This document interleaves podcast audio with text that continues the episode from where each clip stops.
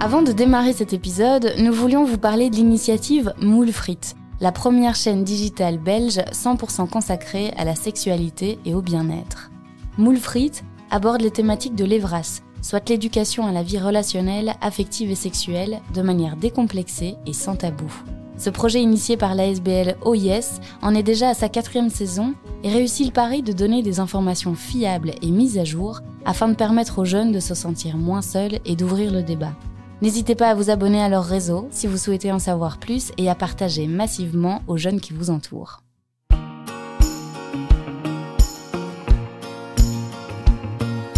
Bienvenue dans le podcast J'aime mon métier, le premier podcast belge qui met en lumière les métiers humains et inspirants des secteurs du social et de la santé. Je suis Émilie Vinsotte, co-directrice de la plateforme du Guide Social, la référence depuis près de 40 ans pour de nombreux travailleurs et acteurs psychomédico-sociaux. J'aime mon métier, c'est l'envie de mettre sous les projecteurs ces métiers essentiels et chargés de sens qui tissent notre secteur associatif au quotidien et qui jouent un rôle indispensable au développement de la société. Nous sommes donc partis à la rencontre de ces femmes et de ces hommes qui aiment leur métier. Des gens résilients, engagés, passionnés, animés par cette soif de relations humaines. Après un parcours de sage-femme et d'infirmière, Sandrine s'est orientée vers le métier de sexologue. Elle fait de l'émancipation sexuelle sa mission professionnelle depuis 15 ans. Bien loin des articles sexo des magazines féminins, elle évoque les injonctions qui pèsent sur les femmes, la quête du plaisir, la libération de la parole féminine et l'importance d'une éducation sexuelle. Dans sa croisade de pleine puissance féminine, Sandrine aide aussi les femmes victimes d'excision à se réapproprier leur corps. Elle nous transmet aujourd'hui son métier avec beaucoup d'humour, de pédagogie, de féminisme et de conviction. La révolution sexuelle n'est pas terminée, que du contraire, elle est en marche et encore beaucoup de chemin à faire.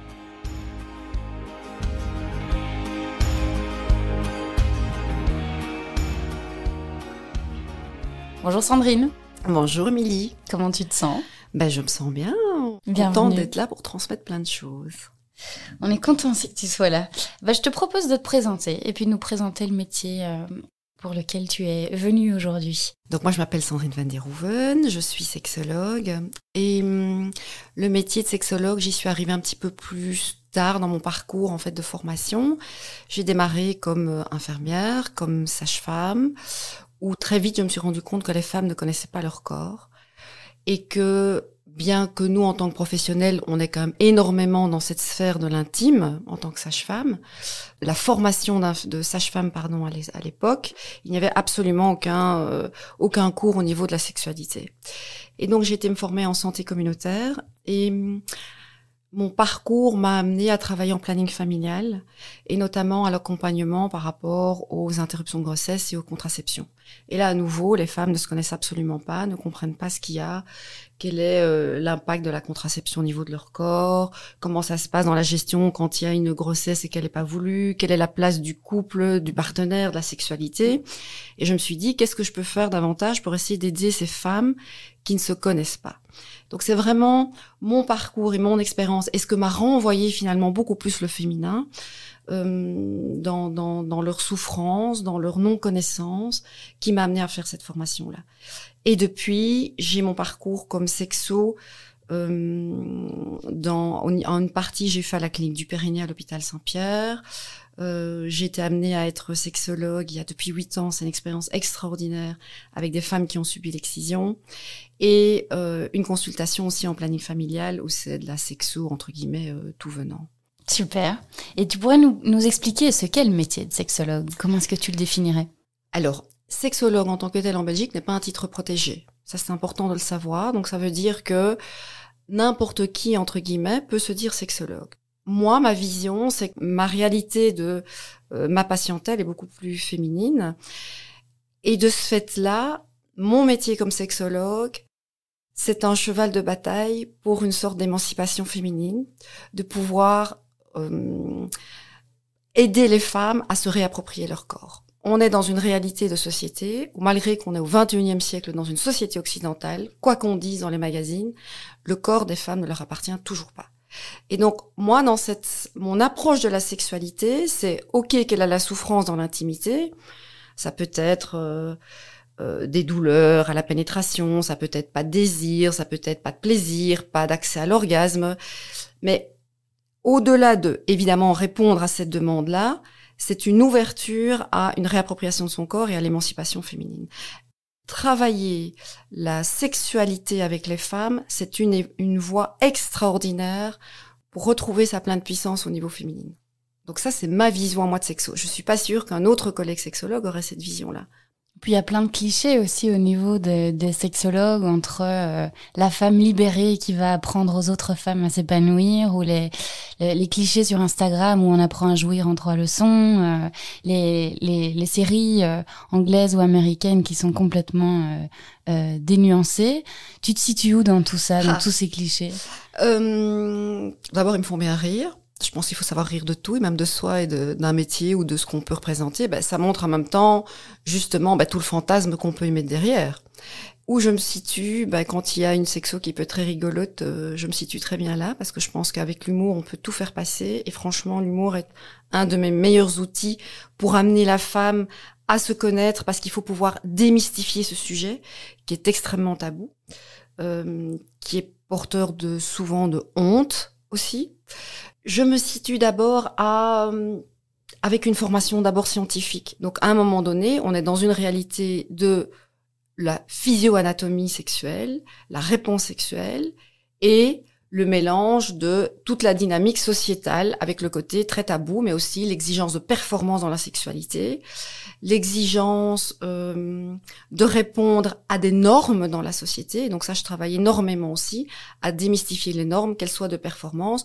Donc tous les côtés effets de mode, c'est pas pour moi. Au contraire, je vais beaucoup euh, m'en moquer et en prenant d'autres exemples. On impose aux femmes d'avoir des gros seins, euh, voire cette chirurgie euh, multipliée des seins. On passe à l'étage de la vulve, notamment au niveau des poils. Et ce qu'on peut observer de plus en plus, c'est qu'il y a une, une explosion de demandes de chirurgie esthétique de petites lèvres.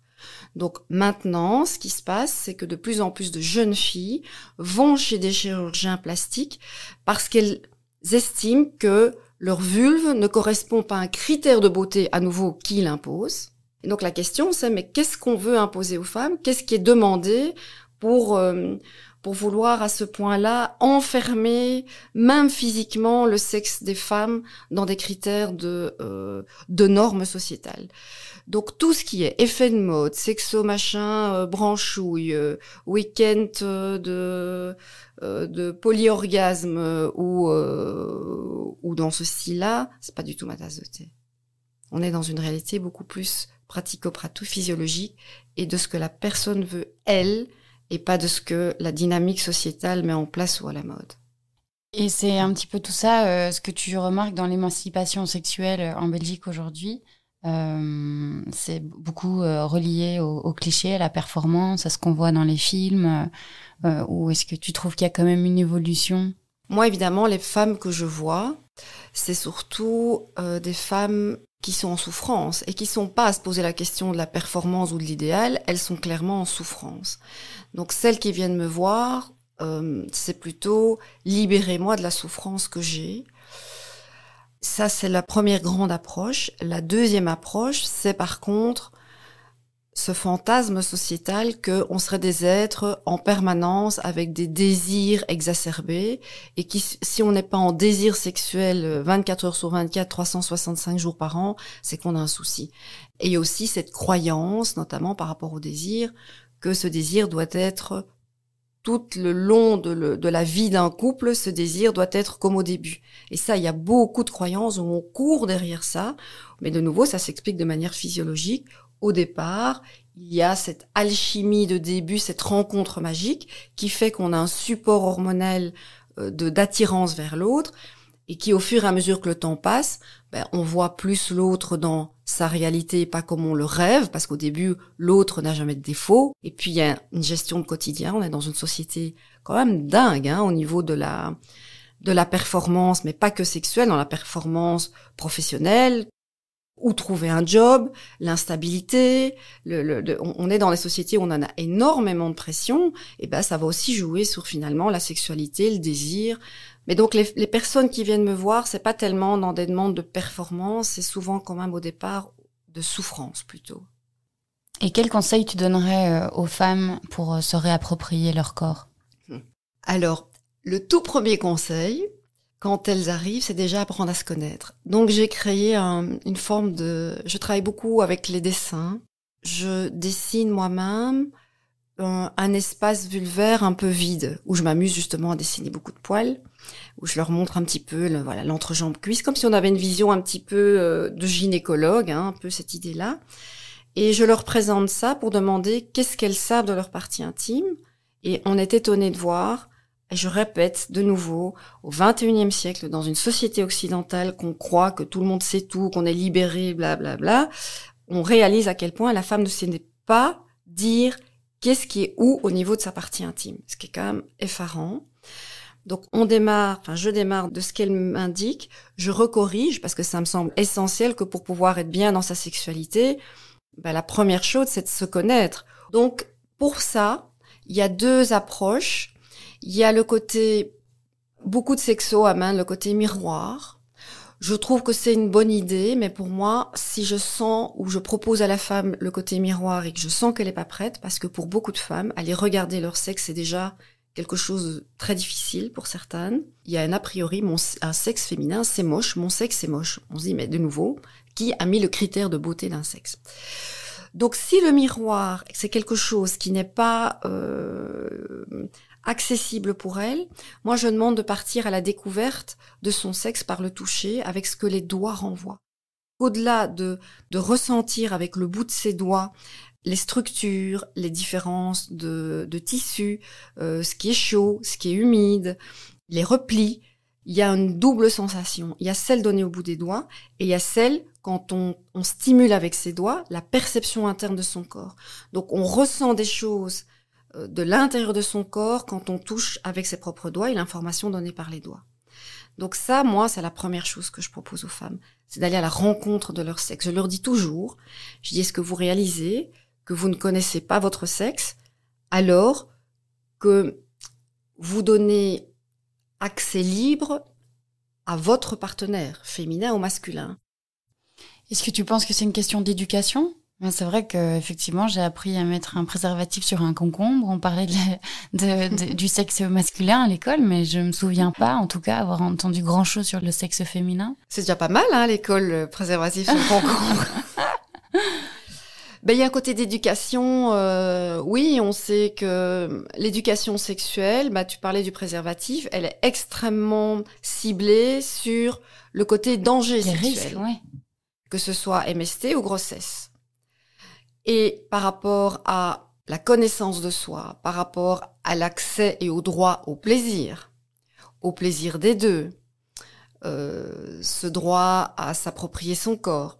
Donc euh, il faudrait trouver un autre mot que éducation sexuelle, mais en tout cas d'ouvrir justement cette euh, réflexion au niveau de l'intime, je dirais des droits sexuels, des droits humains, puisque pour avoir droit, euh, ces droits sexuels sont très liés aux droits humains. Hein, euh, c'est extrêmement intéressant d'aller revoir la définition de l'OMS sur la santé sexuelle, où on parle en effet de euh, bah, de la réalité de, de, de, de pouvoir gérer sa, sa, planification familiale, mais aussi le mot plaisir est nommé dans la définition de la santé sexuelle. Et aussi est spécifié le sans violence, sans coercition. Donc je pense que vraiment cette, cette définition est assez euh, large et très intéressante. Et celle-là, on ne retrouve pas dans l'éducation, comme je dis, hein, éducation entre guillemets, éducation sexuelle, ni au niveau des écoles, mais aussi au niveau des familles. C'est vrai que je réalise que dans mon métier, c'est aussi, en tant que sexo, amener cette connaissance de base, réamener les droits à la personne à avoir du plaisir, à ne pas être, être euh, en dehors de violence sexuelle, on bascule vite dans la violence sexuelle. Hein, quand on fait quand on fait l'amour, je sais même plus si c'est ce terme faire l'amour, quand on a des actes sexuels parce que l'autre le demande et qu'on pense qu'on est obligé par euh, devoir conjugal, alors ça fait très dans le cas du mariage, mais c'est aussi euh, des commentaires euh, de partenaires. Euh, oui, mais bon, euh, toi t'es pas bonne, euh, toi t'as pas compris comment c'est. Mes anciennes partenaires, c'était super top, c'était génial, c'est toi qui as un problème.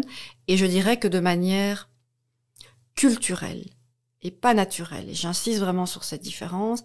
Les femmes intègrent que quand quelque chose ne va pas dans la sexualité, elles portent la responsabilité. Comme si on a un sexe à deux, mais dès que ça ne va pas, la responsabilité est sur le dos de la femme.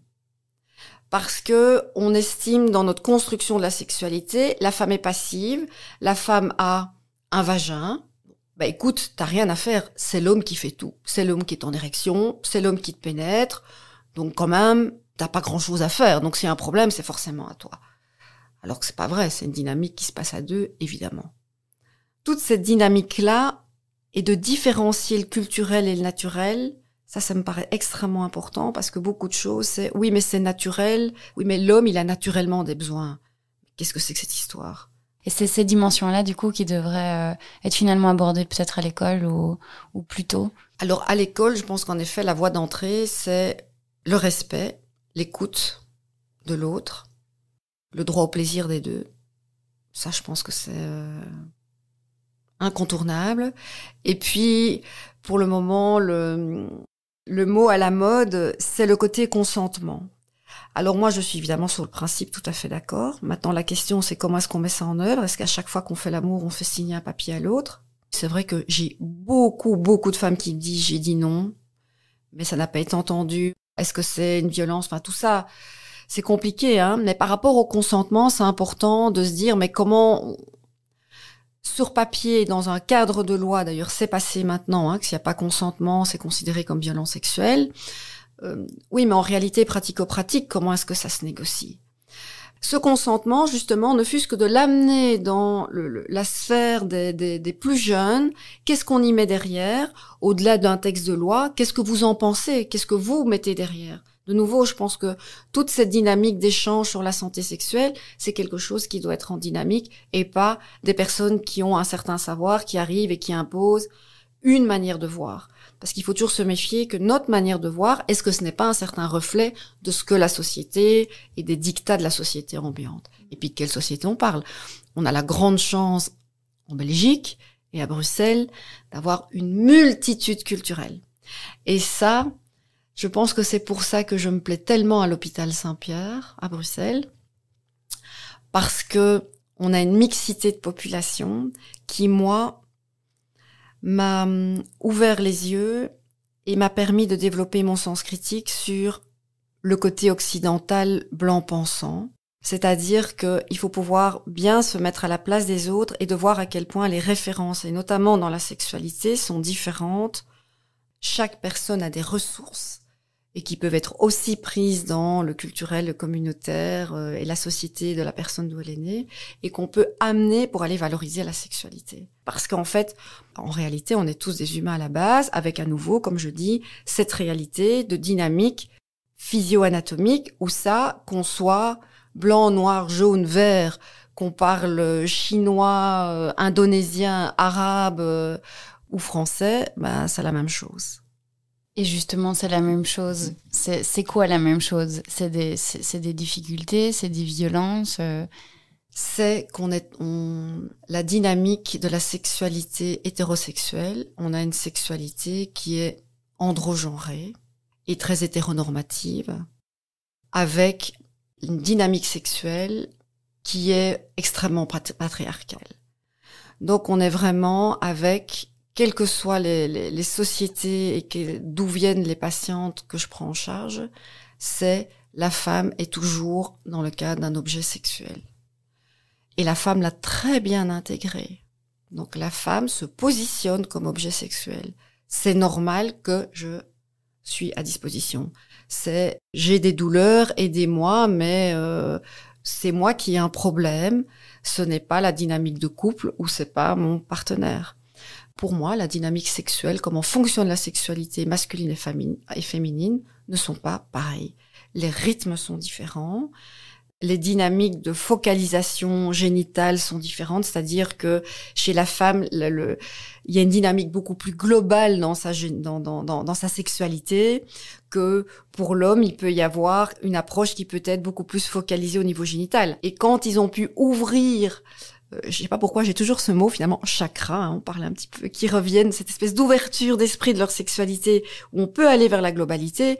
ils sont vraiment hyper gagnants. Ils le disent. Waouh Quand j'ai appris à dépasser cette espèce de mode primaire, hein, désolé messieurs, ce côté mode primaire euh, pénétratif, ils ont compris que ça pouvait amener la sexualité à quelque chose de beaucoup plus intéressant et de plus jouissif, vraiment, hein, au niveau excitatoire, au niveau des dynamiques d'orgasme, au niveau de leur orgasme, qui va être aussi beaucoup plus intéressante. Mais tant qu'on n'a pas essayé, tant qu'on n'a pas essayé le chocotoff, qui quand on le met en bouche, on prend le temps de le faire fondre, on lui donne du temps, et puis qu'après une petite couche de caramel, et puis après on peut un petit peu commencer à mordiller, et qu'on a juste essayé finalement le bonbon euh, à croquer, bah, tant qu'on n'a pas essayé, on ne sait pas savoir. D'accord. Et pour en revenir à ton parcours, donc tu termines ton master, tu te dis ça y est, je me lance. Comment s'est passé ces, ces, débuts en tant que sexologue, tu te souviens? Quand on sort du master, on n'a évidemment aucune euh, aucune formation clinique. Il hein, faut quand même être dans la réalité. Donc euh, moi, j'avais été suivre une formation clinique qui était beaucoup plus attelée sur le corps puisque c'était ma voie d'entrée et c'est avec lequel je suis plus à l'aise. Moi, j'étais déjà dans le côté santé et j'avais déjà un parcours dans le planning où je savais ce que c'était déjà des consultations à deux, ou déjà ouvrir le champ de l'intime en tant que sage-femme, en tant qu'infirmière en santé communautaire en planning.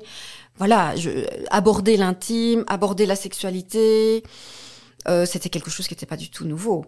Maintenant, quand on commence quand même en tant vraiment purement le côté sexo, je me suis dit, bon écoute Sandrine, ok, t'as été apprendre des choses, c'est très intéressant, mais il faut d'abord apprendre à écouter. Et donc la première chose, c'est écoutez, écoutez, écoutez, c'est quoi la souffrance, posez des questions, hein, et vous me dites ça, et pourquoi, je comprends pas très bien. Donc, les gens viennent avec une souffrance, je prends la souffrance qui est quand même la plus fréquente, j'ai des douleurs à la pénétration, oui, et c'est quoi votre envie, c'est quoi votre objectif, c'est quoi votre besoin, et puis là, on voit que, au-delà d'effacer ces souffrances, c'est qu'est-ce que j'aimerais euh, avoir plus envie de faire l'amour, qu'est-ce que j'aimerais qu'avec mon partenaire ça se passe mieux?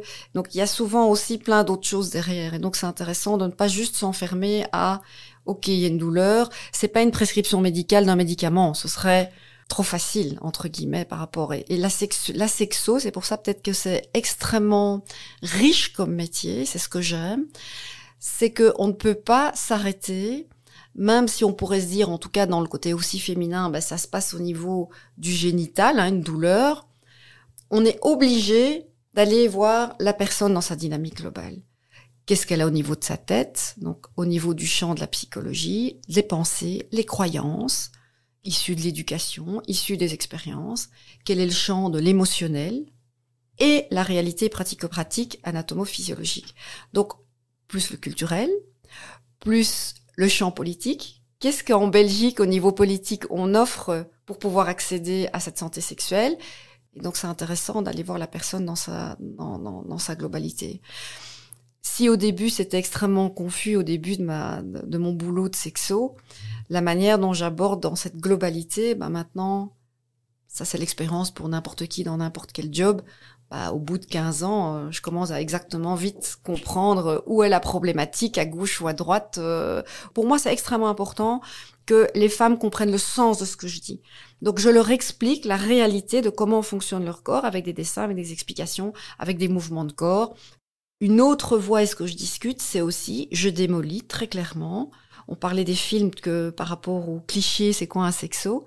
Ben, Tous nos films, pratiquement tous, et je parle pas de films pornographiques, je parle de films grand public, je parle de séries télévisées. Je suis, je crois que j'ai chaque fois mes cheveux qui se dressent sur la tête quand je vois un film ou quand il y a quelque chose de sexuel. Faut pas rigoler. Il y a trois bisous, il y a deux caresses, ils se pénètrent et la femme et l'homme jouissent en même temps. Je pense qu'il faut arrêter. En fait, le, le monde du cinéma, le monde des séries nous montre à quel point c'est pas du tout la réalité de fonctionnement de la sexualité. Et malheureusement, comme on n'a pas eu de d'éducation entre guillemets sexuelle, on ne se connaît pas. On n'a pas appris à se connaître. les sociétés, toutes les sociétés, ne nous portent pas à nous connaître. Bah, ce que je vois dans les séries ou dans les films, je pense que c'est la réalité, que c'est comme ça que ça fonctionne. Donc, moi, ça se passe pas comme dans les séries. Eh ben, je dis bienvenue au club. Moi aussi, ça se passe pas comme dans les séries. Mhm. Donc c'est important aussi de pouvoir remettre dans une réalité de comment fonctionne le corps humain et pas de ce qui est montré euh, au niveau des, médias et autres. Et comment tu as fait pour te construire ta, ta patientèle alors? Euh, Démarrer en tant que sexo, c'est pas si simple. Euh, je, je, trouve que c'est pas si simple. euh, dans le sens qu'il faut construire un certain réseau. Et ce réseau doit avoir entièrement confiance et voir l'intérêt et la place d'une sexo. Très honnêtement, quand j'ai démarré après euh, le master il y a 15 ans, j'ai vraiment dû me battre pour montrer à quel point c'était incontournable et nécessaire de intégrer la sexologie dans une prise en charge globale d'une femme qui euh, qui a des souffrances dans son intimité. Et les souffrances dans l'intimité, c'est aussi dans la sphère gynécologique, dans la sphère urologique, dans la sphère périnéale, dans euh, l'accompagnement périnatalité, grossesse, post-accouchement, comment un couple se retrouve après la naissance d'un bébé. Donc euh, j'ai dû me battre quand même pour montrer à quel point c'était intéressant. Ça commence à être de moins en moins le cas, mais il n'y a pas si longtemps, et probablement qu'il y a encore des sexos qui devront se battre. C'est un métier qui ne fait que démarrer. Par contre, c'est un métier en devenir. Donc ça, c'est peut-être l'avantage. Mais c'est un métier qui démarre quelque part. Comme je disais, c'est pas un métier qui est reconnu c'est pas un titre protégé. On n'a pas de, remboursement ou de prise en charge au niveau des mutuelles. C'est la réalité. Donc ça montre à quel point on démarre. Est-ce que tu as démarré en, privé directement? Moi j'aime beaucoup le concept et en sexo ça me paraît essentiel de réfléchir de manière multidisciplinaire. C'est-à-dire que soit moi des patientes arrivent et ils m'ont été orientés par des gynécos, des urologues, des, euh, des médecins dans la sphère de tout ce qui est périnatalité, euh, ou des médecins par rapport au tout ce qui est fécondation in vitro. Moi aussi, quand quelqu'un arrive avec quelque chose, j'ai des doutes par rapport à certaines pathologies. J'ai besoin d'avoir l'avis de quelqu'un spécialisé qui s'y connaît, parce que du coup, la prise en charge va pas être la même. Donc je vais référer. Donc il faut que j'ai des personnes très en lien avec moi. J'aime beaucoup cette approche multidisciplinaire. Donc le côté cabinet seul. Dans un premier temps, j'ai essayé, mais je trouvais que j'étais trop isolée, ça ne me plaisait pas, et c'est pour ça que j'ai voulu le développer dans un cadre hospitalier, euh, mais qui n'a pas été facile, très honnêtement, pour qu'on on reconnaisse qu'il y avait un intérêt de mettre une sexo, ça n'a pas été simple. J'ai eu la chance que il y a huit ans, il y a eu ce superbe projet par rapport à la prise en charge des femmes qui ont subi l'excision. Donc c'est ma vie à, euh, à Bruxelles, dans le cadre de l'hôpital Saint-Pierre. Et là, tout de suite, il y a eu la dynamique qui était pensée qu'il fallait une sexo et une sexo à côté d'une psycho. Il ne faut pas croire que un psycho, les psychos n'ont aucune formation en sexo dans leur dans leur parcours de base et qu'une euh, qu'une sexo doit d'office être psycho. Il faut faire attention de ne pas enfermer la sexualité des personnes uniquement dans la sphère psychologique. Et donc ici, dans cette prise en charge, notamment des femmes qui ont subi l'excision, il y a eu l'intelligence de mettre une consultation psycho, une consultation sexo, et puis a la consultation de la sage-femme spécialisée et, et, du médecin. Et franchement, ça marche, mais hyper bien. L'un, l'un va compléter finalement les, les, les manques de l'autre et vice versa. Donc après ma pratique en hospitalière, donc ça, moi, je, je, je conseille d'aller défendre une place pour des sexos euh, dans le milieu hospitalier, mais je crois que c'est en devenir. Hein. La réalité, c'est que maintenant, ils se rendent compte qu'ils savent plus vraiment s'en passer, parce que de plus en plus de patients arrivent aussi avec des problèmes sexuels. Avant, on n'en parlait pas c'est incroyable, hein, mais aucun soignant n'a de cours de sexo dans leur formation, que ce soit médecin, que ce soit euh, psycho, que ce soit euh, infirmière, que ce soit sage-femme. Il n'y a aucun cadre qui impose des cours de sexo, alors qu'on est en permanence avec bah, des êtres humains où la santé, elle est globale, elle n'est pas uniquement liée à un organe ou autre. Euh, et puis il y a toute la sphère de la violence sexuelle qui commence à bien sortir, c'est nous, les sexos, qui devons aller sensibiliser des professionnels de santé pour qu'ils aillent se former, pour qu'ils commencent à oser poser les questions. Donc moi, je vais aussi, dans des formations de professionnels de santé, commencer à parler de ce droit à la santé sexuelle et du lien de santé sexuelle et santé tout court qui devrait être euh, intégré. Mmh.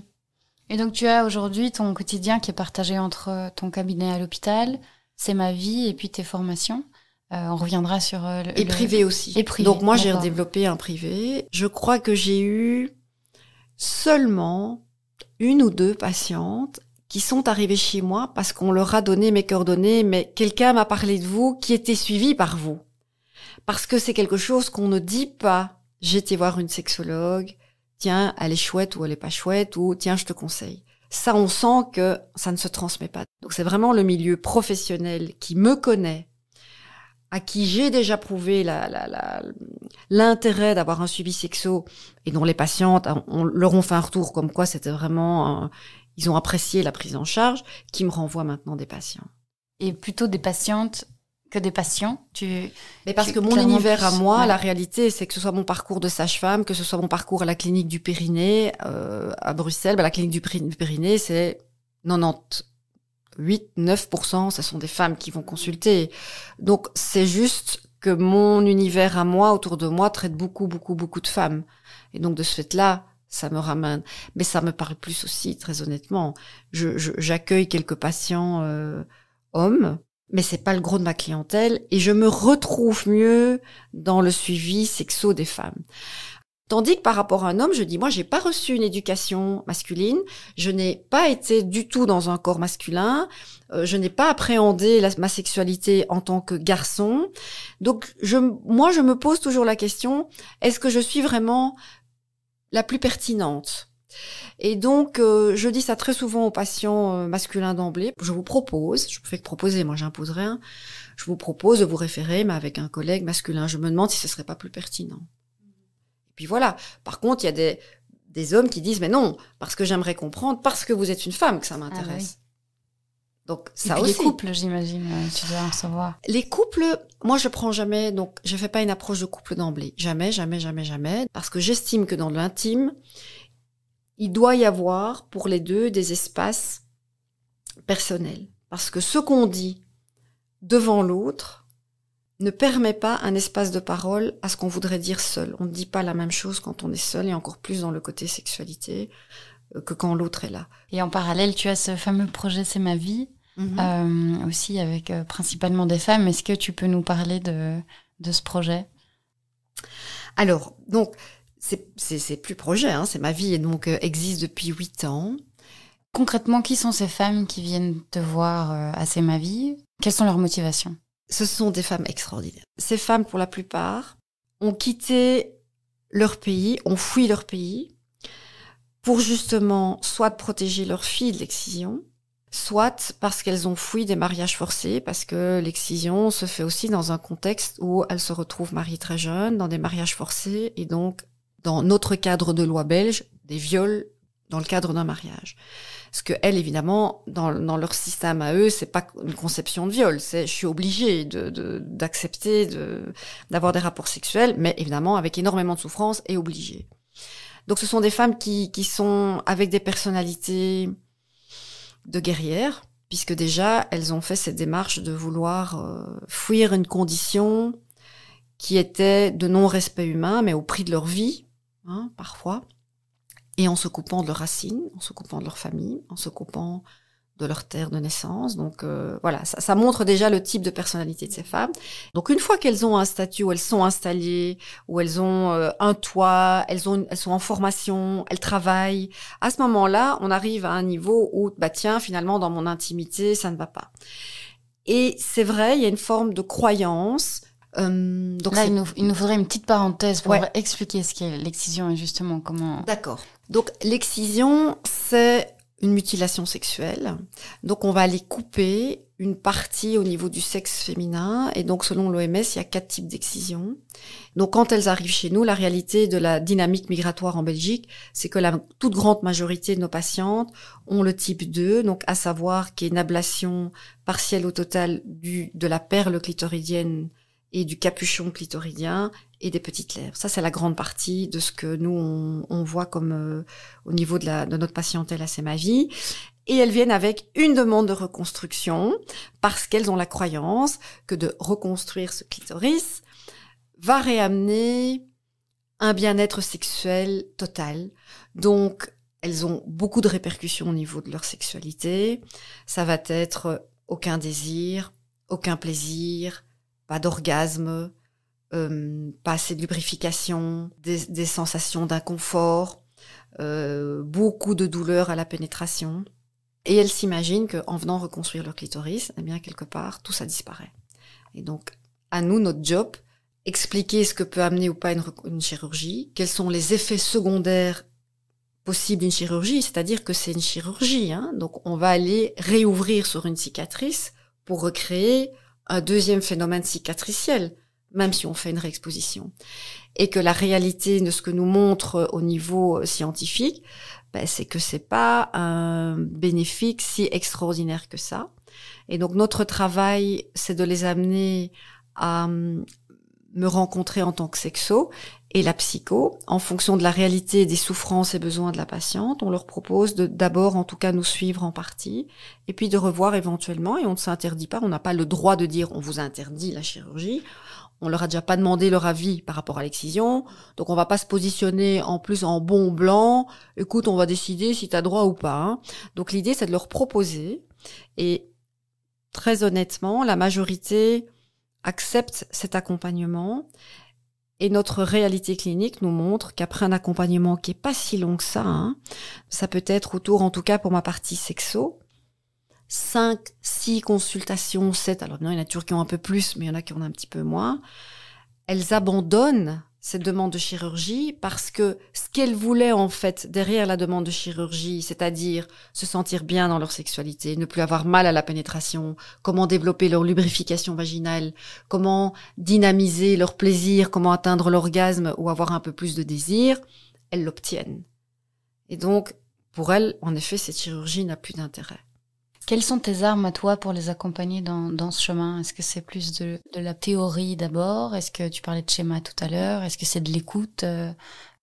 On passe toujours par l'écoute, ça c'est super intéressant. C'est où elle en est, ce qu'elle sait, ce qu'elle sait pas, quelles sont ses croyances, qu'est-ce qu'elle, quelles sont ses croyances, quelles sont ses pensées. Donc forcément, il y a toujours un temps d'écoute et puis un temps de transmission. Donc en effet, j'utilise les dessins pour aussi leur montrer réellement c'est quoi leur excision. Je leur dis, en fait, vous avez l'équivalent de 95% de votre clitoris. Il est là maintenant entre vos jambes. Mais le clitoris, c'est comme euh, bon alors je leur demande toujours un peu quelle est leur voiture préférée, un peu une idée. Bon, on va prendre allez Ferrari. C'est pas ma voiture préférée, mais soit. C'est comme si on avait une Ferrari, mais tant qu'on n'a pas utilisé à, à tourner le contact, aller à passer de vitesse et aller apprendre à comment jouer avec les pédales, ben on a beau avoir une Ferrari, on sait pas on sait pas l'utiliser. Donc l'idée, je dis ben voilà, vous avez donc je leur demande leur voiture préférée, vous avez telle voiture, mais en fait vous n'avez pas encore le mode d'emploi. Donc vous allez voir, on va travailler avec le mode d'emploi. Donc il y a le côté dessin, il y a leurs compétences. Je trouve ça extrêmement important de ramener leurs compétences qu'elles ont. Et c'est vrai que les femmes, beaucoup, beaucoup viennent de Guinée ou de Somalie. Et il y a un rapport au corps, notamment au niveau de la danse, au niveau de connaître son corps, au niveau de la mobilité du bassin, qui est extraordinaire.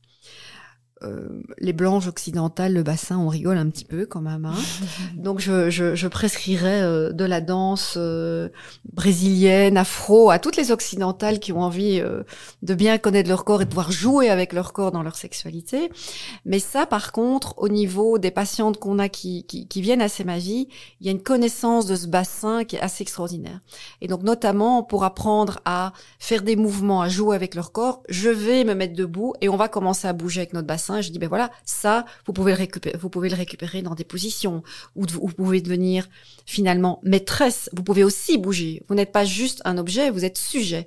Devenez sujet et j'essaye d'amener leurs compétences, ce qu'elles ont de particulier dans la réalité de la sexualité. Mais très vite, elles vont rejoindre la manière dont je prends en charge les autres femmes. Parce qu'à nouveau, on, on retrouve cette, ce fil de, de féminin universel où on nous porte pas, où on ne connaît pas nos corps, où on a intégré et on nous, on nous veut un peu objet sexuel. Et donc, ok, on va amener chaque femme à finalement se réapproprier, se donner des droits. Et ces femmes, elles ont subi une, castration euh, mentale aussi, évidemment, euh, assez incroyable. Elles arrivent dans quel état d'esprit? Donc oui, une castration mentale. Moi, je que l'excision, elle n'est pas que physique. Hein. L'excision, elle est mentale aussi. Hein. Donc pour elle, on m'a excisé. Donc c'est elles font lien de cause et effet, c'est normal que je n'ai rien dans ma sexualité, puisque j'ai été excisée. Ce qui est quand même un peu le but recherché de l'excision, hein. c'est évidemment un contrôle du sexe féminin, et donc ça marche très très bien. Elles sont dans un état, d'esprit, ce sont des femmes guerrières. Donc elles arrivent, elles ont un objectif, je vais être mieux dans ma sexualité, il y, a une, une reconstruction possible, on y va. Donc voilà, moi j'ai un problème, il y a, à tout problème il y a une solution, on y va. Elles arrivent, elles sont déterminées. Donc elles sont souvent à un moment donné un petit peu déçues quand, on, quand dans les premières consultations qui dit que, bah, que la reconstruction n'apporte pas cet effet miracle, qui a des effets secondaires au niveau chirurgie, parfois il y a des contre-indications aussi chirurgicales. Donc souvent là c'est un petit peu décevant. On dit oui mais attendez on vous laisse pas tomber. Hein. Quand on leur dit mais en fait euh, vous avez tout là, vous avez tout pour vous éclater euh, euh, sexuellement, on va le travailler. Elles sont là, waouh c'est vrai génial, bon, on y va. Donc elles sont très, elles répondent très très bien à la dynamique de, de la prise en charge au niveau sexo. Et alors j'ai un scoop quand même, ce qui est incroyable. Moi-même, je, ne, enfin, je ne m'explique pas euh, oui et non.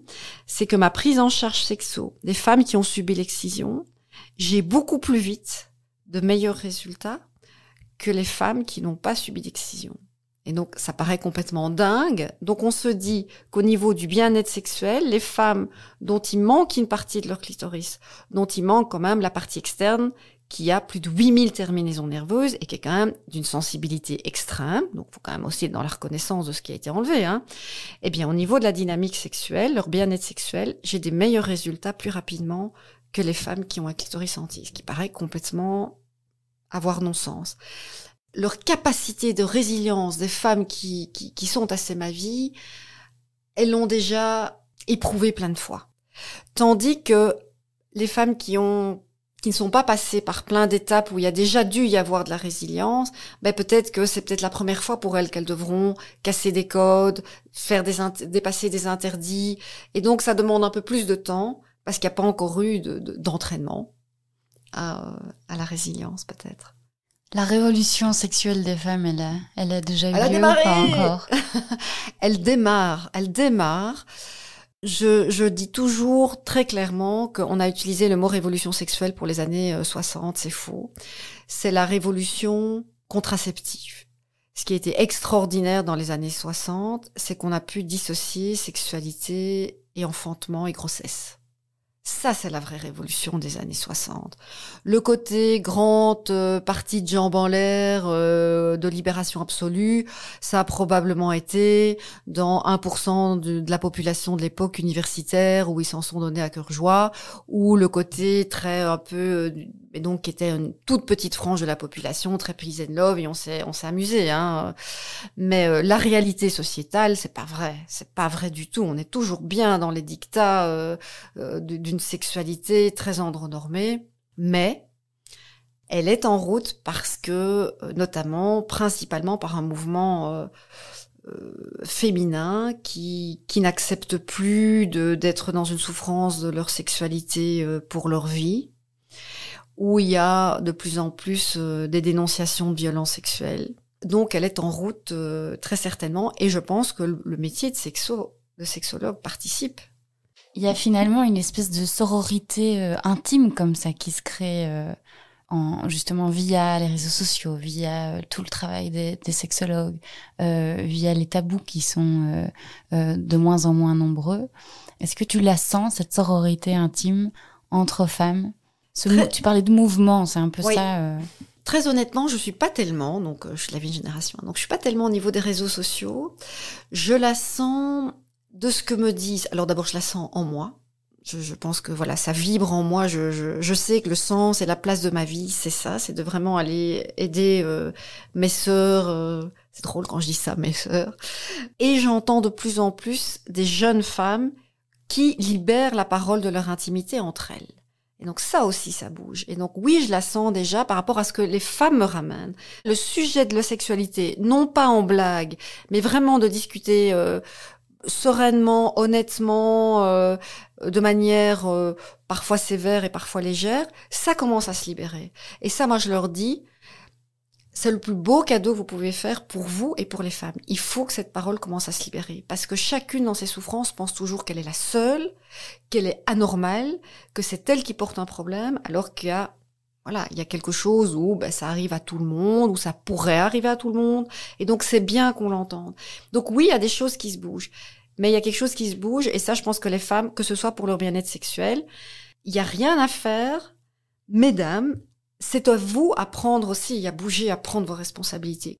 Ça démarra au départ de votre énergie, au départ de votre volonté, au départ de votre mouvement. N'attendez pas que ce soit un homme euh, qui vienne euh, vous donner euh, votre bien-être sexuel. C'est à vous aussi à vous bouger pour être dans votre bien-être sexuel.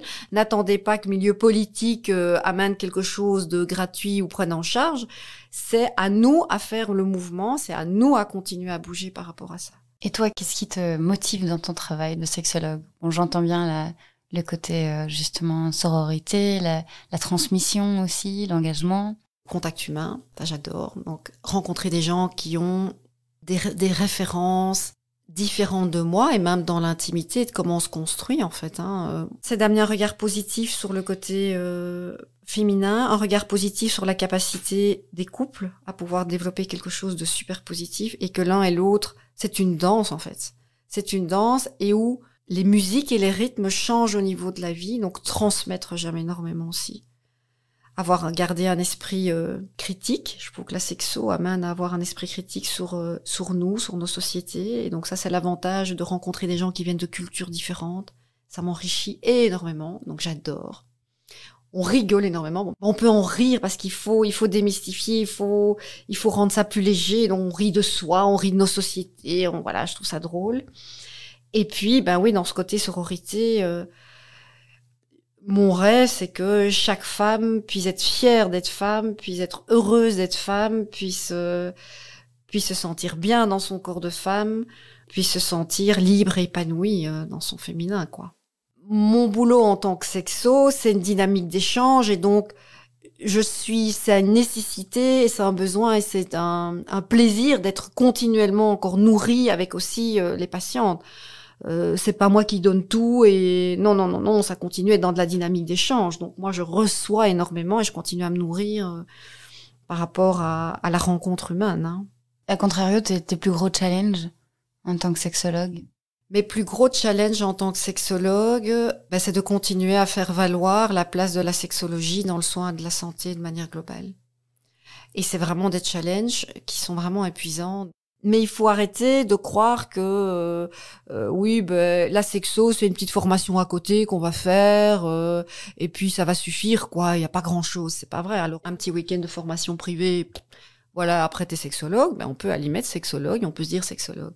Donc tant que ça aussi c'est pas réglé au niveau politique, hein, donc ça veut dire que la politique devrait quand même s'intéresser aussi à ce titre-là, mais c'est tabou hein, quand même la réalité aussi, c'est que s'ils le reconnaissent, à un moment donné aussi, ils devront probablement sortir de l'argent. C'est-à-dire qu'à partir du moment où on reconnaît, bah, dans la santé globale, il devrait y avoir une aide de prise en charge en partie au moins, quoi. Donc, c'est un combat de tous les jours d'intégrer la santé sexuelle dans toutes les autres sphères de la santé. Et je dirais même qu'on peut aller plus loin, notamment, par exemple, dans le domaine juridique ou social, une assistante sociale amener notamment le sujet de la violence sexuelle, ça me paraît important quand on est dans des dossiers de choses assez compliquées. Est-ce qu'il y a un message que tu voudrais faire passer aux professionnels, les sexologues ou les autres euh, euh, professionnels de la santé ou des soins? J'ai envie de dire, ne vous inquiétez pas, sexo et sexualité, on n'est pas uniquement à discuter et voir très peu à discuter. Ok, c'était quoi ta dernière position? Où était le doigt de pied? Où était euh, la langue? En fait, finalement, c'est pas tant euh, cette histoire très pratico-pratique que beaucoup de gens ont peur. Ouh là mais si je ramène en sexualité, ouh là là, mais je vais aller où? Donc, euh, pas de panique. Mais la grande difficulté, c'est que la sexualité, on est tous des êtres sexués. Et donc, je pense que le champ de la sexualité, c'est très difficile d'entamer parce que forcément, même de poser une simple question, ça renvoie à sa sexualité. Et donc, la difficulté, c'est comment est-ce que je mets une distance entre ma sexualité, comment moi j'ai été éduquée à la sexualité, comment moi je vis ma sexualité et ce que l'autre renvoie. C'est vrai que le plus grand travail, c'est travailler ses propres peurs ou travailler ses propres vécus par rapport à la sexualité. Tout sexologue n'a pas une sexualité hyper épanouie, n'a pas une sexualité complètement. Alors ça, c'est le gros fantasme. Hein. Ouais, sexologue. Ouais, ça, ça doit vraiment être. Euh, une chaude, hein, ça doit être une chaude. Et donc ça, c'est le côté très très drôle, c'est que c'est pas parce qu'on parle de sexualité ou autre que pour ça, euh, on est des êtres humains comme tout le monde, donc on a pu traverser des difficultés comme tout le monde, qu'on a dû apprendre à dépasser comme tout le monde. Donc c'est juste se dire, mais ma sexualité n'est pas ici en question.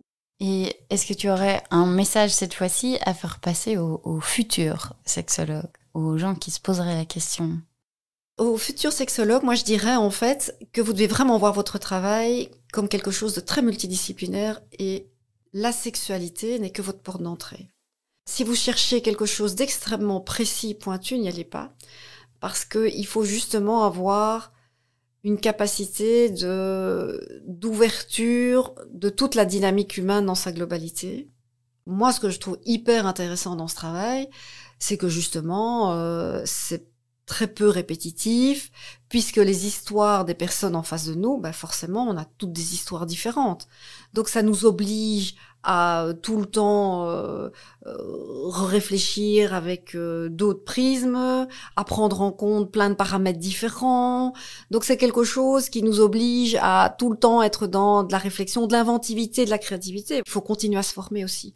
Donc ça aussi, mais enfin, je pense que dans des métiers de la santé, pour moi, c'est inconcevable qu'on sorte avec son diplôme et que ça s'arrête. Je veux dire, les connaissances, que ce soit en sexologie pure, au niveau scientifique, mais que ce soit aussi les connaissances par rapport à la dynamique humaine, ça continue tout le temps d'évoluer.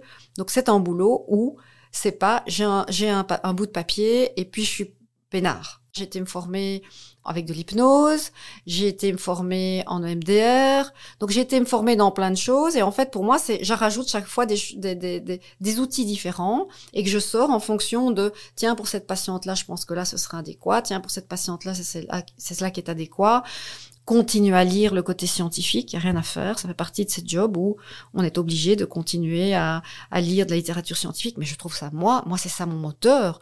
Je serais malheureuse de, de d'être enfermée dans une boîte où il y a rien qui bouge, mon Dieu, quelle horreur. Euh, il faut aller dans des congrès. On va conclure avec une question que je pose euh, à, à, tout le monde. Euh, non, non, ne t'inquiète pas. Mais euh, est-ce que tu connais d'autres films, séries ou même un réseau social particulier, voire un podcast qui toi t'a inspiré dans ta pratique et qui pourrait inspirer d'autres professionnels, voire le grand public aussi?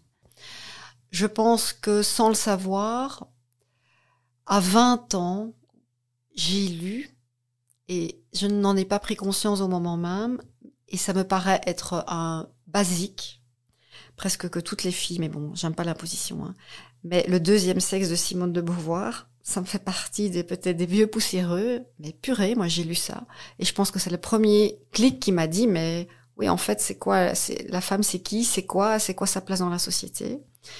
Quelque chose de plus euh, au-delà de la pénétration, qui est en effet écrit par un homme, donc ça c'est encore plus magistral, puisque bah, il voit, enfin, il, nous explique à quel point euh, cette société, cette, dynamique sociétale focalise le, la, sexualité au niveau pénétratif.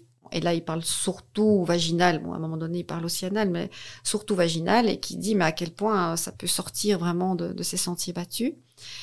Et, euh, et alors, euh, bah, quand même le petit clin d'œil, moi j'ai fait un, site euh, où en fonction de mes rencontres avec mes patientes, ou en fonction de sujets qu'on me demande de parler à des formations ou des congrès, j'écris des petits articles. Donc ça n'a pas de prétention, mais j'ai un besoin à un moment donné d'aller déposer quelque chose que j'ai observé ou remarqué ou une colère, et que je dépose ça sous forme de petit article euh, voilà, mais donc c'est forcément pas moi qui m'inspire moi, hein, c'est vraiment avec un coût et un ego démesuré.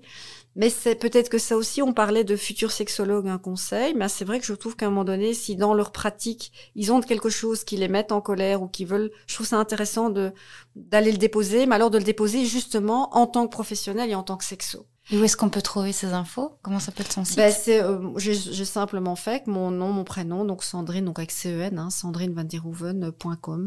Donc euh, voilà, on, là, on, retrouve euh, des, différents articles qui parlent euh, au niveau de cette intimité, cette sexualité, la place de la femme.